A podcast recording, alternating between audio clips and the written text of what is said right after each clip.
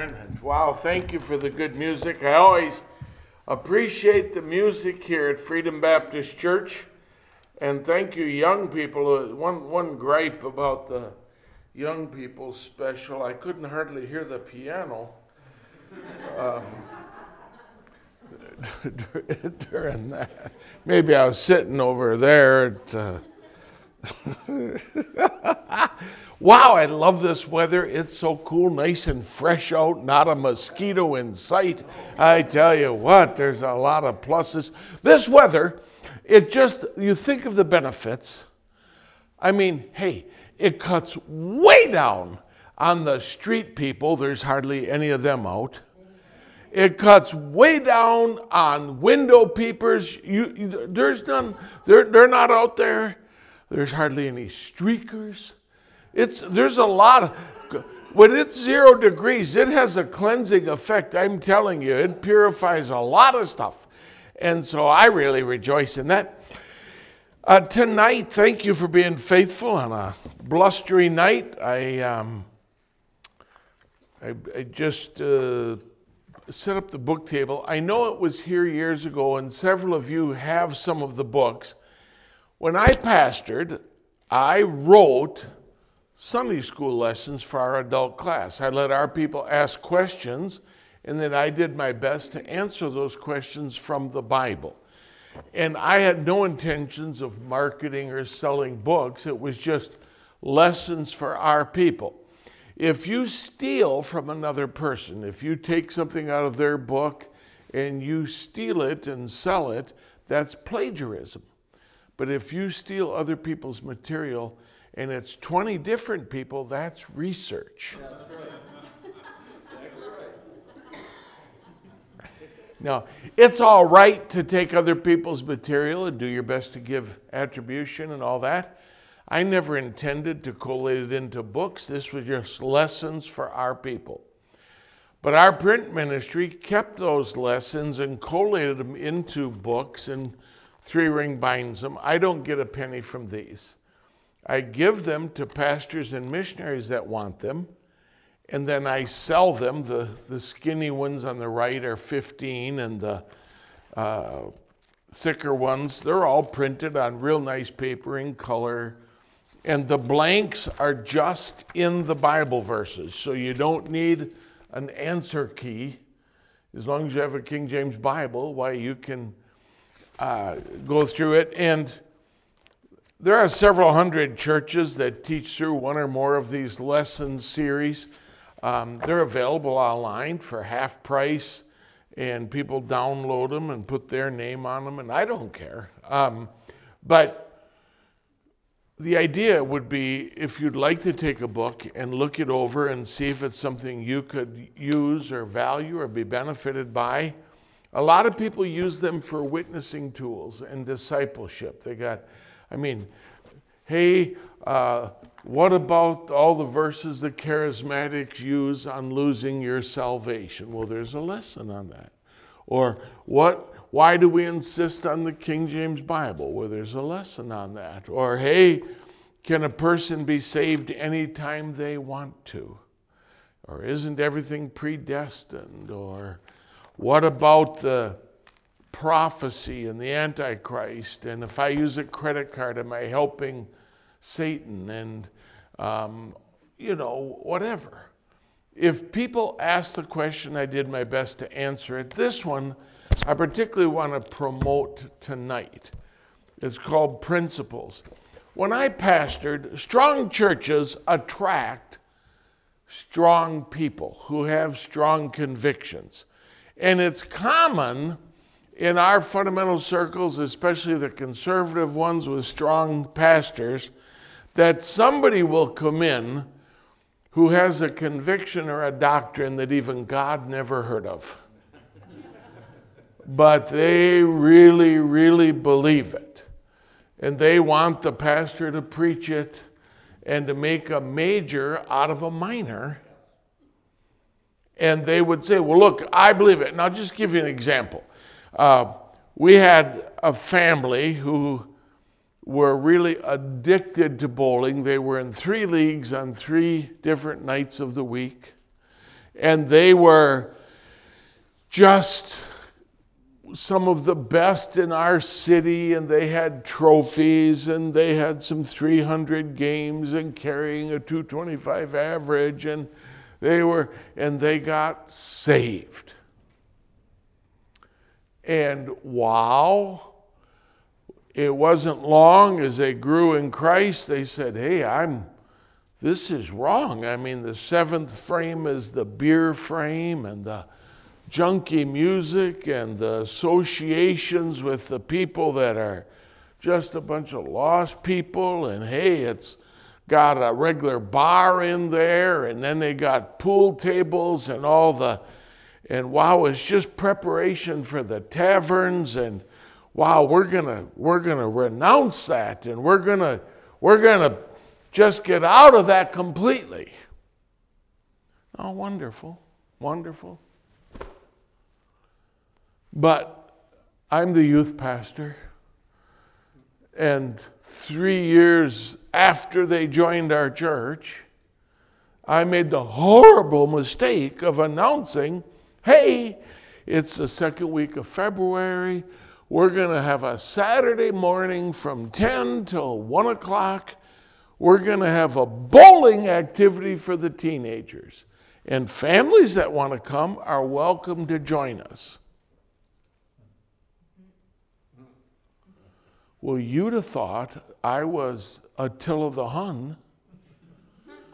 They went flying into the pastor's office.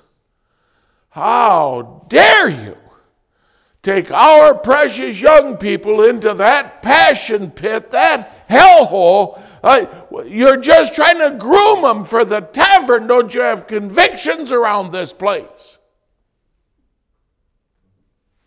Hey, hey.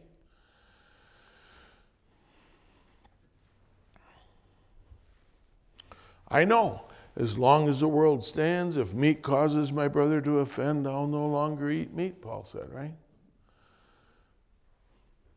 And so the pastor calls me into his office, Brother King, what are you thinking, taking our young people to the bowling alley? And I said, Look, it's Saturday morning. It's the only time there wasn't any leagues. We get the, the alleys to ourselves. They're going to play our music. They're giving us free shoe rental. Three games for $2 and pizzas for $2. I, I mean, hey, what's wrong with this? Well, here's the youth pastor and the teenagers and a bunch of families who want to go to the bowling alley. And here's members of the Sanhedrin over here who are going to quit the church and take their tithe and take their marbles someplace else if we do this. Right? And I'm saying, uh, I believe in honoring deeply held godly convictions. I want people to have strong convictions. Don't leave me with the squishy people. I like people that have convictions. But every pastor has to parse through that. What are we going to do? And um, so the pastor, of course, says, Well, Brother King, how about if you go talk to that family and explain it to them? Throw me under the bus. Right? And I'm saying those circumstances come up all the time in good churches. And so I wrote this series of lessons, and it was to teach our people don't let's be biblical and let's make sure what we say has a Bible foundation. And so I taught this series in in the front you can read always a table of contents, but I just went through these five terms principles. A principle is a Bible truth that I must live by to be pleasing to God Almighty. Let's guide our lives by principle. Convictions. Convictions are personal belief, right? God convicts my heart. A personal belief based on a biblical principle which I guide my life by. Standards. Standards is a guideline to help me keep my conviction. I have standards, not because I can prove every one of them in the Bible, but I do want to have deeply held Bible principles and personal convictions, and so I set a guideline. For example, uh, I'm never alone with a girl in a car because the Bible principle is adultery is wrong, right? Uh, I don't uh, spend a lot of time with a bunch of people who smoke, and I won't work in a place where everybody's smoking. In those years, people could smoke, but I set a standard of I'm not going to be around that. Not because the Bible says thou shalt not hang out with people that have cigarettes, but it's a standard I set because of my conviction of how to keep a principle. And then preferences. A preference is something I choose or practice which has no direct biblical basis, but which I believe is pleasing to God Almighty. Now, this is lower than a principle, lower than a conviction, lower than a standard, but I have a preference. I'll give you an example. Um, not one time since I've been saved has there been a deck of playing cards in my house. Now, I don't have a Bible command that says, Thou shalt not have a deck of playing cards. It's a personal preference. My, you know, uh, gain gotten by vanity is sinful. I don't want to be a gambler. I don't want to get my kids in that direction. I set a standard in my house, we're not going to have it. And I just prefer not to have games that use playing cards. No, I don't care if you do. It makes no difference. It's just a preference that I have. Right? Others may, I cannot, you know? And then hang ups. A hang up, something I believe very strongly, and even though I know it's not in the Bible, I wish it was.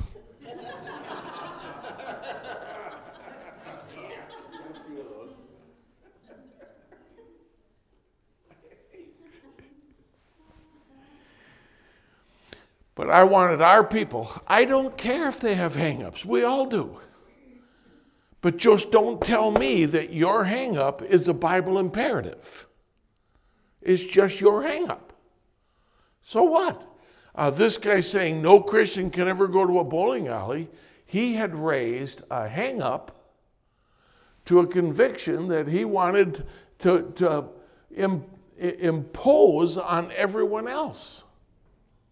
Hey, it's okay with him, with his background, his experience, his beliefs. He probably shouldn't go to a bowling alley.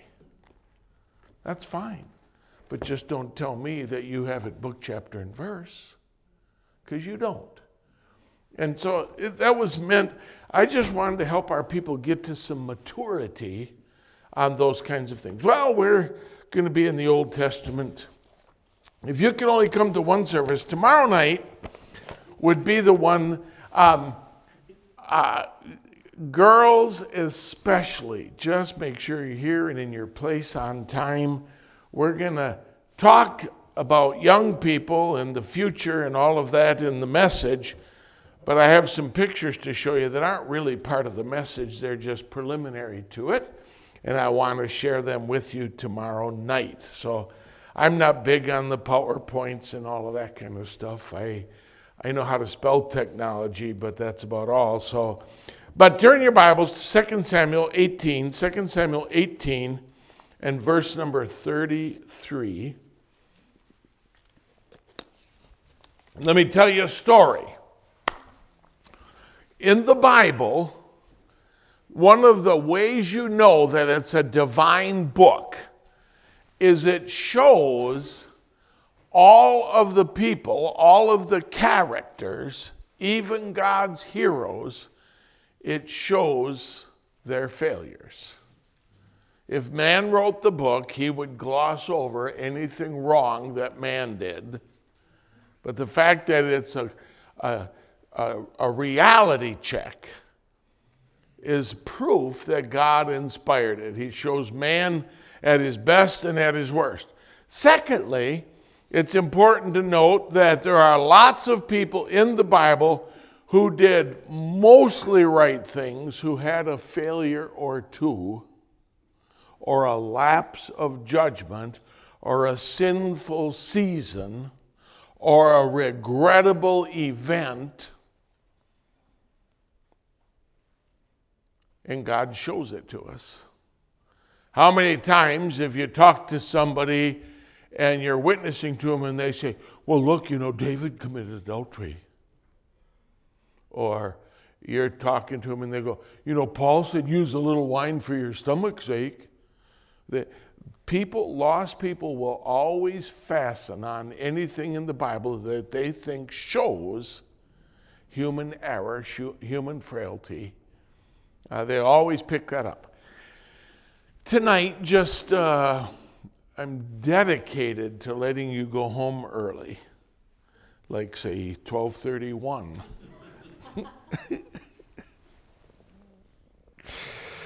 Two points. David commits adultery with Bathsheba.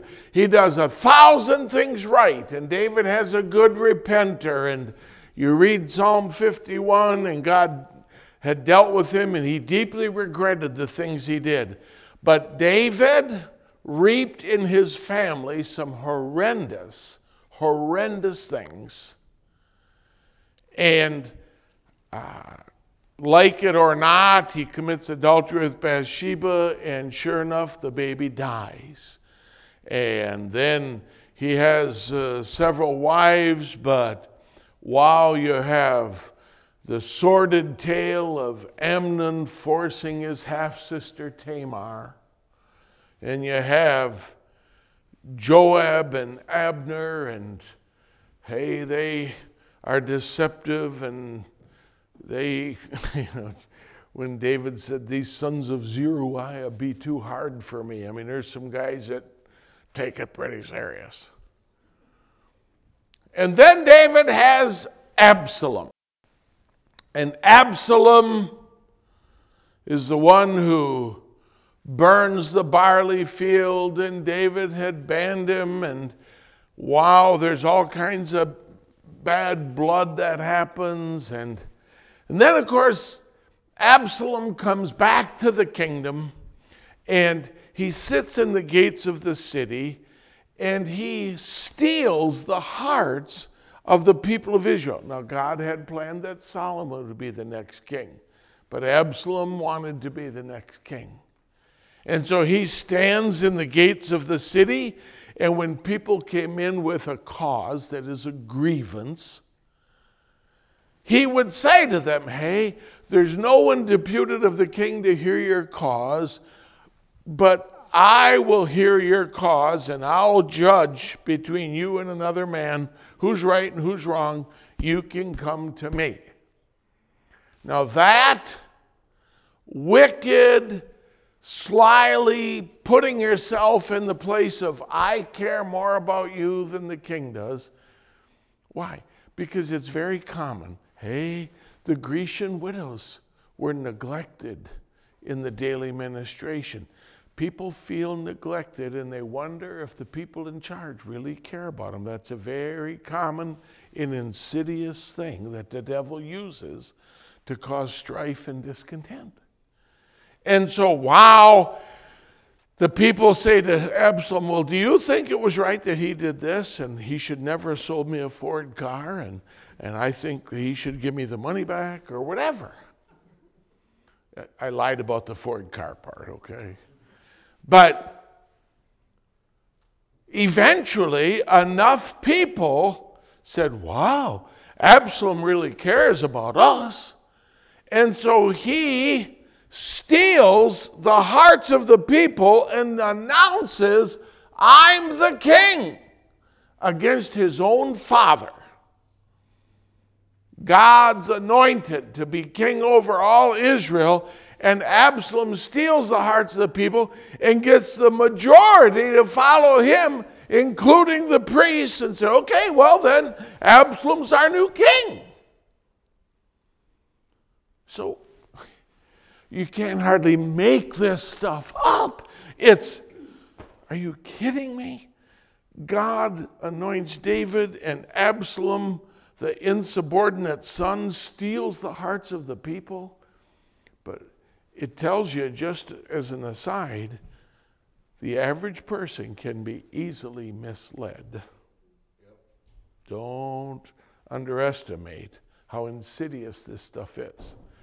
But so David says, Wow, we got to stop this overthrow. We've got to stop this rebellion. We're going to have to go to war. And the ones that are still allegiant to David say, Okay, well, then we're going to divide up into companies and we're going to go attack. And bless God, we're going to get the kingdom back for you. There's no reason you should have to be chased out of Jerusalem.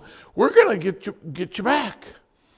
And David says, Okay, yeah, I guess that's, that's what we got to do. Only just promise me you won't hurt Absalom. Now, you would think the guy who had just stole the hearts of all the people, but no, no, David knows he's reaping what he sowed. David knows, even though this son has problems, hey, it's still Absalom, it's still his son. And so he commands the armies make sure, make sure, yeah, we've got to return the kingdom to me, but just make sure you don't hurt Absalom. And of course, what happens? You got Joab, and Absalom gets his hair caught in a thicket, his head caught in a thicket, the Bible says, and Joab sees him there, and they, uh, they, they tell him, hey, he's, he's stuck up there. And he says, hey, hey, uh, we're not going to let this rebel go.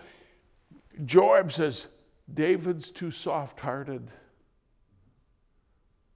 We're going to, he, he's blinded by his family affection, but wow, this rebellion has to be put down, so he runs him through with a sword and kills him.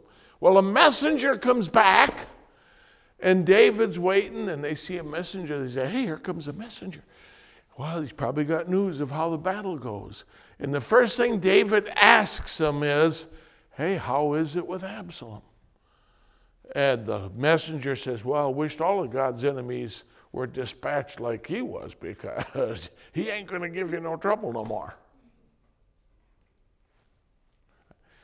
That's in the Hebrew. I, I read Hebrew and I, I know that's what it says. And the verse we're reading now is David's reaction to the news that Absalom has just been killed, okay? So I, I just told you the story so that now when we read the text, you kind of get what is David's reaction. 2 Samuel 18 and down to verse number 33. And the king was much moved and went up to the chamber over the gate and wept. And as he went, thus he said, O my son Absalom, my son, my son Absalom, would God I had died for thee, O Absalom, my son, my son. Preaching tonight, would God I had. Let's pray. Thank you, Lord, for your word. Thank you for these wonderful, wonderful truths that we see portrayed. Thank you that as born again Christians, we have a conscience in us. We have the Holy Spirit to guide us. We have the Bible as our standard. But Lord, we also have these stories, these accounts, these examples throughout the Bible, especially these Old Testament accounts, that are meant to instruct us. You said the things that are written aforetime were written for our learning, that we, through patience and the comfort of the scriptures, might have hope. The things that are written aforetime were written for our admonition. Lord, would you speak to us tonight? Help us to learn, I pray, in Jesus' name. Amen. Would God, would God I had died for thee, Absalom. He said, Wow, uh, I just am so grieved that it's come down to this the death of my own son. I'd rather it would happen to me than it happened to him. Why? Because he's still swimming in some of the regrets of the things that he had done that led up to this kind of eventuality. Now, let me just say, it, and, and, and point number one is don't live a life of regrets. Don't live a life of regrets. Don't go through life saying, I wished I had done that. I wished I hadn't done that. Make, have a pattern of right choices so you don't have to have a bunch of deep regrets. I'm going to say this most people have about 10 seconds in their life that they wish had never happened. Maybe it's reaching to the radio and adjusting the dial, crossing the center line, going over and killing somebody in a car over there. Maybe it's a moment in the back seat of a car where a girl gets pregnant out of marriage or out of wedlock. Maybe it's an unconscious flirting with someone outside your marriage that gets responded to. Maybe it's typing some words that get repeated. But almost everybody has some moments in their life they wish had never happened. I'm the chaplain at the sheriff's department of Winnebago County, and during the big fly in during the EAA, I get a call there's been a tragic accident. Well, hey, I didn't hear of a plane crash. The air show's over. People are leaving. I, what could possibly have happened? Imagine, if you will, uh, thousands of airplanes. And kind of like, you know how cars go out of a parking lot after a baseball game?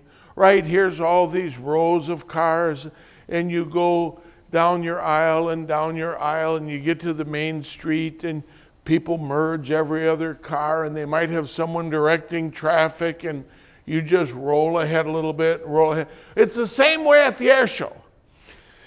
And there's this great big old World War II tail dragging airplane that has a 12 foot propeller and an 800 horse engine. And it's a tail dragger that sits up like this. And when it's in that position, the pilot cannot see right in front of him. And so he tries to stick his head out the side window. But those airplanes, they kind of zig left and zig right and zig left as they're taxiing so they can see in front of them. And while there's these airplanes, these little home built airplanes, six of them, all the same color, all the same kit, and while they were parked in the row in front of his row. And now they're all in line to index out. And now here comes him and some of the other warbirds, and he's right there. And there's these airplanes, and he can kind of see up in front of him. And there's the guy directing. Okay, now this row come forward. And so, wow, he sees them. This is a guy who's been a pilot for 40 years. He's never had an accident. He's the president of the Air Club in Ohio. He's, he's, he's driving this very rare World War II airplane that's worth over a million dollars. He's got a wife and kids at home. Hey. He gets on the radio, he's talking to the tower. Hey, I'm going to be flying to Michigan. I plan to stop there and then go down to. Hey, the airplanes in front of him all index ahead, except the one that was immediately in front of him. That guy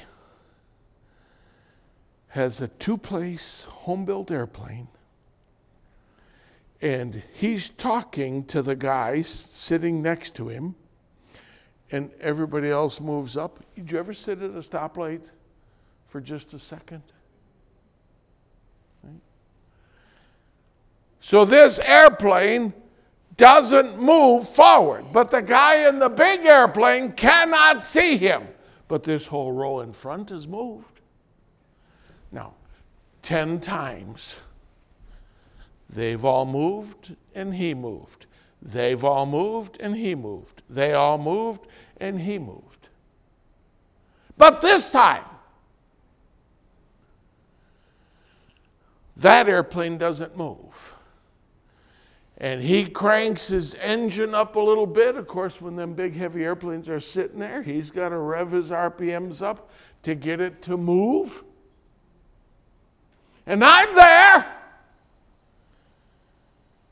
with this white airplane that had not advanced, and how that propeller of that big airplane cut through the tail, cut, and here's lines bang, bang, bang, every four inches, cutting that airplane just. But it gets to the cockpit.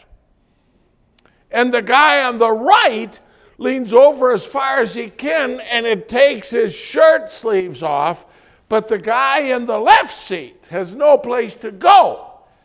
And it erases him from the belly button up like a salad shooter, and there, not a shred of him left, just this blotch of blood and hair and guts.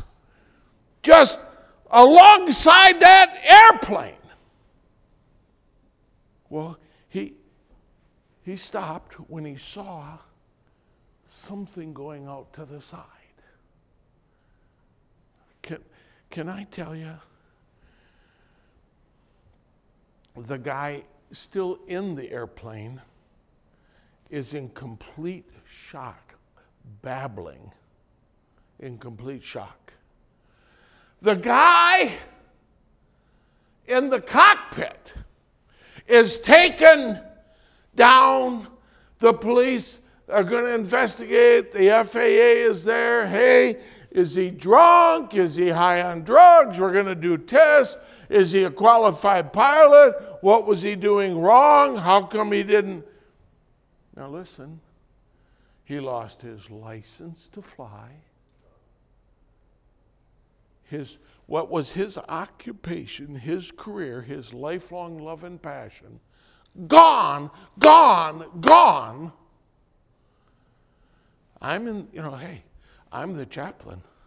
I'm there where he's got his head in his hands, weeping convulsively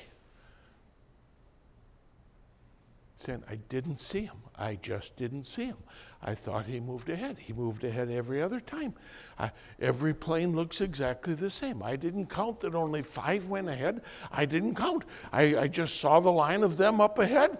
They had moved ahead 100 feet. I was just trying to move ahead. I didn't know. He was right there.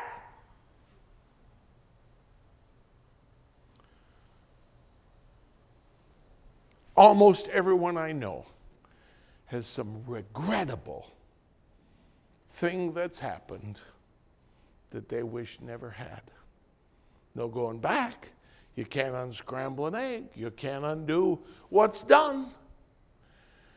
And I'm just challenging you with this.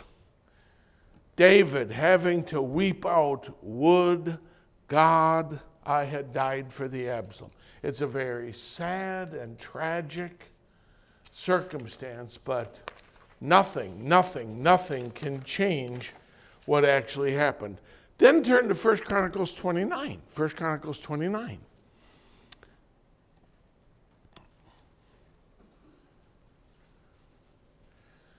david gets a vision from the lord a burden to build the temple we're going to take the Ark of the Covenant out of this tabernacle in the wilderness, and we're going to build a temple for the Lord. And God says to David, Hey, you're a man of war, a bloody man. You're not going to get to build the temple, but in your son Solomon's years, he'll get to do it. You can gather up the resources.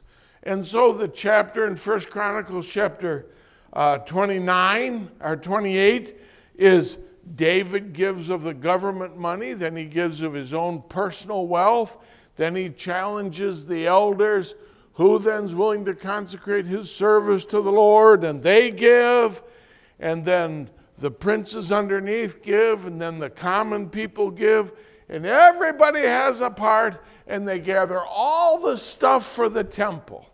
And you get to chapter 29, and David is just praising the Lord. Look at this. Look at this. You put it in my heart, and then you put it in the hearts of all the people. They're united, they're sacrificing. Hey, look at this. And so then David utters this prayer, and he's thanking and praising the Lord. And um, we, we won't take time to read the, the whole passage, but he says in 1 Chronicles 29, and uh, he says, Lord, look, uh, this all came of you. Who are we? What, what are we that we should be able to offer such a majestic offering? And Lord, we're so unworthy. And Lord, all of it was yours in the first place, and then you let us handle it. And it wasn't a boast, it was the testimony of a grateful heart. And look at the prayer, just lifting a verse out, 1 Chronicles 29, verse 13 and 14. Now, therefore, our God, we thank thee and praise thy glorious name. But who am I and what is my people that we should be able to offer so willing after this sort, willingly after this sort? For all things come of thee, and of thine own have we given thee. I want you to just notice that phrase, we thank thee and praise thy glorious name. And I just want to make the second half of the sermon. The first half is, Would God I had. But the second half is, Thank God I did. Thank God I did. Would God I had. Thank God I did. Most of us if we want an excuse for failure or criticism, we would have it. We know the law of sowing and reaping. We know that sin is punished. But life is too short and way too important to be careless or to be selfish or to live in bitterness. Life is, hey, take your licking, you had it coming. I live right on Highway 21. I live at the bottom of a hill. And the state police love to sit in my driveway. There's trees, nobody can see it. They're coming down the hill. And wow, I had little kids, and I didn't want people speeding by my house. So I'd take a plate of cookies out to him. Officer Grover, I mean, hey, I just thank you. And I got little kids in the yard, and I don't, well, all of a sudden, the red lights are on, and he's got this teenage girl stopped, and she was doing 80 in a 55. And she's pulled over right in front of my house, and she's weeping and wailing, and I don't have the money, and what's going to happen to me, and I need my license, and Please don't give me a ticket, and my parents are going to. And she's having a ballistic fit. And the officer, who I think would give a ticket to his own mother, just writes out the ticket, hands her her license back, and says, Look, it's just a stupid speeding ticket. pay the fine and get on with your life. Hey?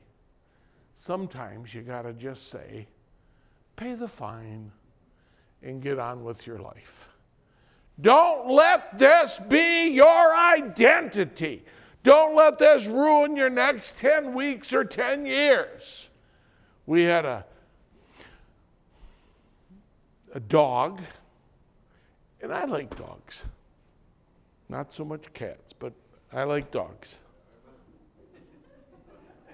They say you can pet a dog when you want to, but you can only pet a cat when it wants you to. but anyway,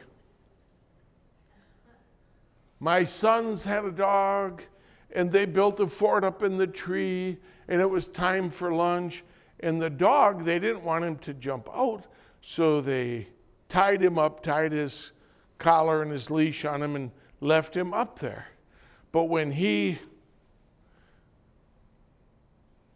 While they were in eating, the dog found a way to climb up on the side and jump over the side and commit a dogicide.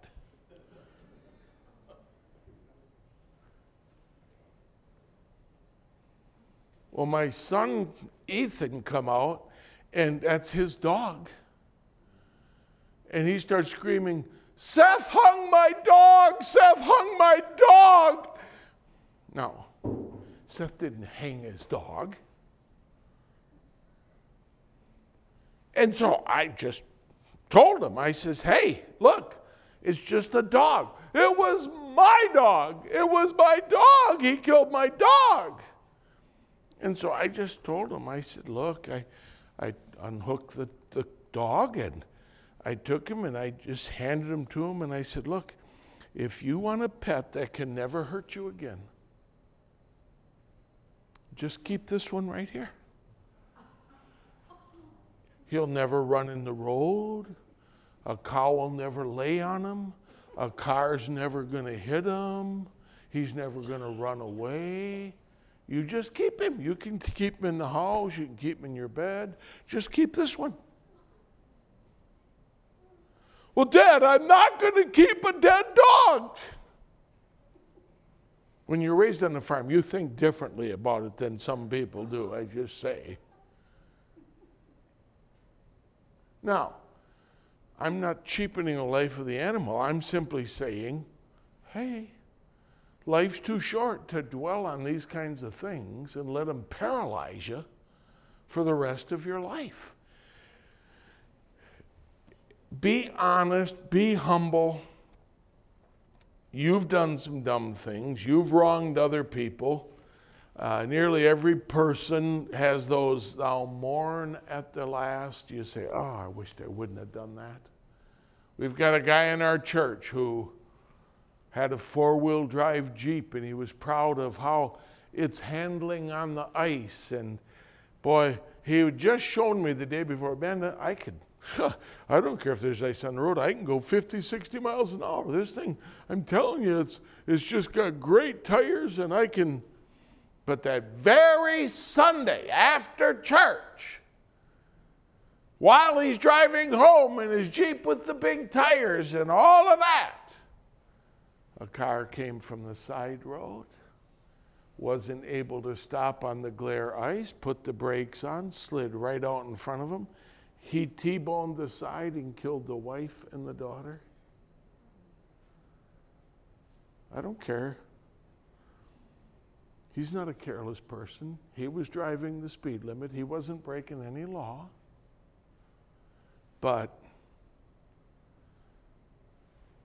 his wife had been saying, honey, slow down. You're going too fast. I don't, I can. Now, this is my best friend. He's regretted that for 40 years.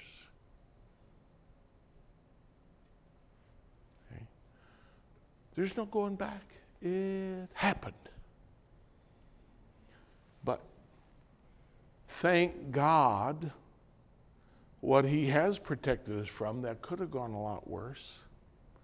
He didn't lose his farm, he didn't lose his wife and his kids the guy was a Christian, he forgave him. right? Thank God it's not all bad, it's not all rotten. Thank God I did. So, just a few things here. Don't live a life of regrets. Give God the preeminence. Set goals for yourself. Stay true in your marriage. Be kind in your deeds. Let your speech be seasoned with salt.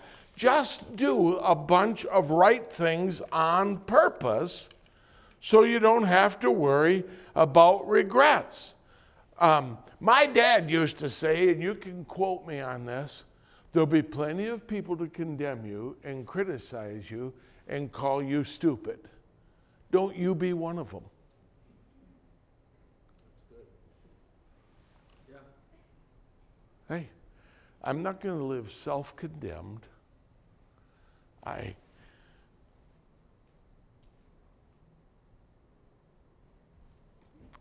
I'll pass on that. The Bible says, Be not overcome of evil, but overcome evil with good. I want you to turn, if you will, just to Ecclesiastes chapter 7. No matter what has happened, go on about your life doing what's right to do. Go on about your business. Jesus said they hated him before they hated you. You'll be criticized, you'll be maligned, you'll be misunderstood. As a pastor, I can't tell you how many times I was quoted or cited as, oh, Pastor King don't think you should do that. Pastor King would never let you do that song. Pastor King doesn't think you ought to. I can speak for me. Don't bring me out like I'm some kind of secondhand club. Uh, Pastor King, I, we had a, a guy in our church stand right up and say, Pastor King, I don't like the way you walk. He says, You look, and he says, Your chin is up more than 90 degrees to the floor. And that's a haughty look. Now, this is a guy who walked around like this all the time. I think he had stenosis of the neck or something.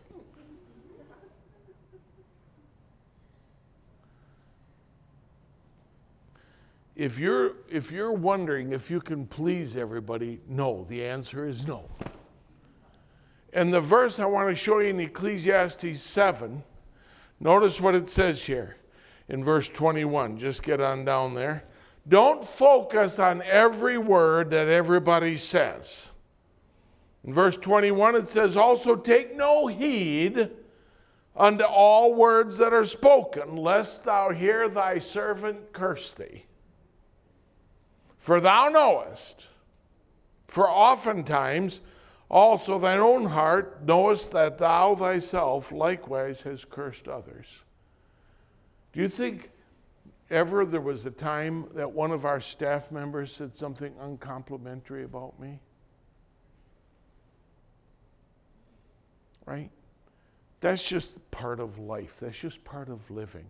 It says, take no heed to every word that's spoken. Don't fasten on the criticism. Just say, thank God, I know with a pure heart my motives and what I've done, and I've tried my best before the Lord to do what's right, and I'm not going to live. It's not how you handle conflicts, it's how you resolve them.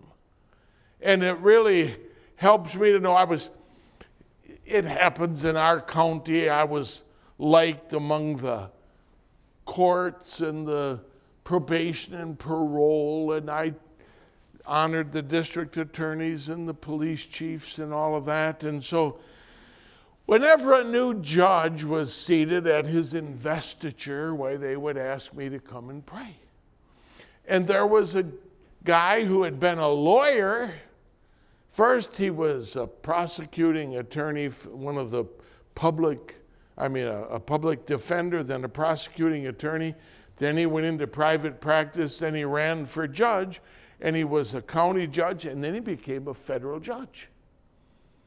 And at his retirement, 50 years in jurisprudence, he's there and they're having a, a dinner feeding him, and he's asked me to be at the head table, and I'm going to ask the invocation to invoke God to bless the occasion and whatever. And I'm just sitting there with him and just chatting. And I said, You know, you've been in law work all this time, and you've been a lawyer for all these years and a judge, and wow, you've seen all these cases and all of this stuff. And wow, what, what would you say is the main thing that you learned in all those years of dealing with people?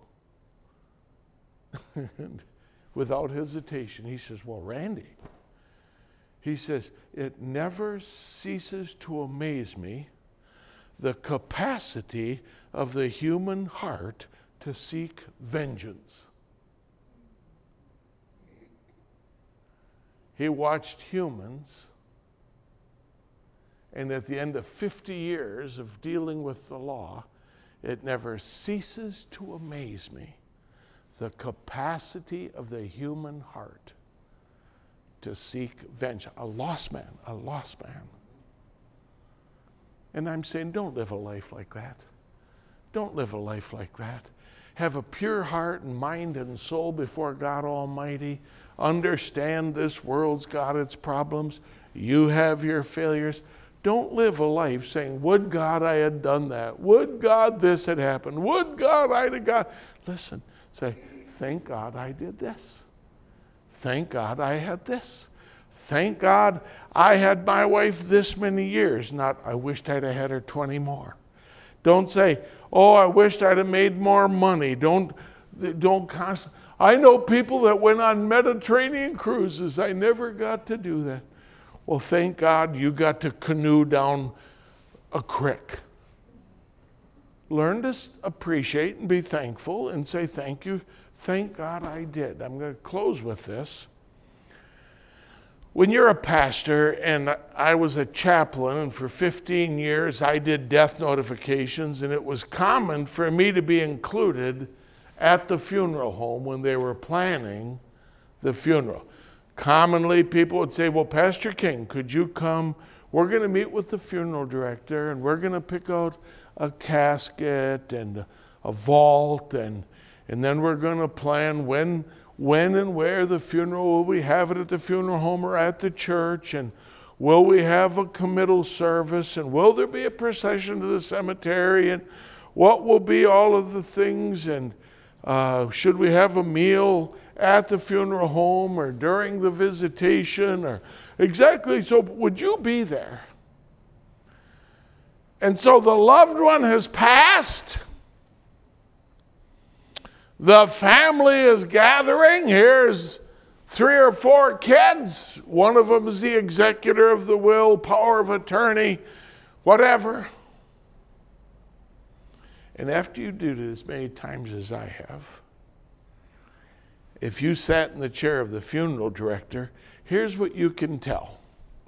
You can tell from a hundred miles away which one of those children is a disenfranchised child you can tell which one told his parents off and quit school and ran away from home and lived in a dope community in San Francisco for 20 years and had no dealings with the family. You know why? Because they come to the funeral home and the first thing they say to the brother, who was minding their financial affairs all that time, to the sister who was hauling them to the hospital and getting the care, to the one who was providing health care at home, to the one that was making sure they got the medicines, to all the ones that had been doing the right thing. This one that's the outlier, this one that's the, the disenfranchised one the rebel of the crew, he comes back and it's, you know, mom would still be alive if you'd have got a second opinion. I think that was a stupid doctor, and you guys didn't do enough for her. And how come you didn't call me? And we're not having one of those cheap $5,000 caskets. We're getting the $10,000 black walnut one. and we're going to get a vault eight inches thick concrete, and I'll tell you what, we're going to celebrate. What are they doing? They're compensating for bad relations all those years.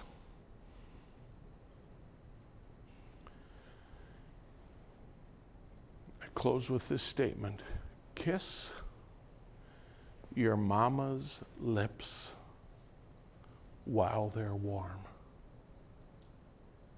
Hear me? Don't wait. Don't wait. Don't be so bitter that you can't forgive and be reconciled, even if you were horribly wronged or offended or hurt or kiss your mama's lips. Don't wait until she's cold and in the casket. And then you, weeping, regretting, moaning, then you go up and kiss mommy's lips. And you utter these words Would God I had. Listen, listen. Life's too short, relationships too important for you to live a life of regrets. Say at the end of your life, Thank God I was a bigger person than that. Thank God that I didn't let that one failure paralyze me the rest of my life. Thank God that I wasn't identified by somebody who's bitter and angry and critical. Thank God that I had a, the grace to forgive, to get beyond, to grow. It's time for the best Christian to be the best Christian.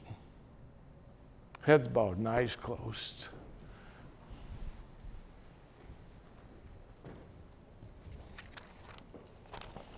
Would God I had, or thank God I did.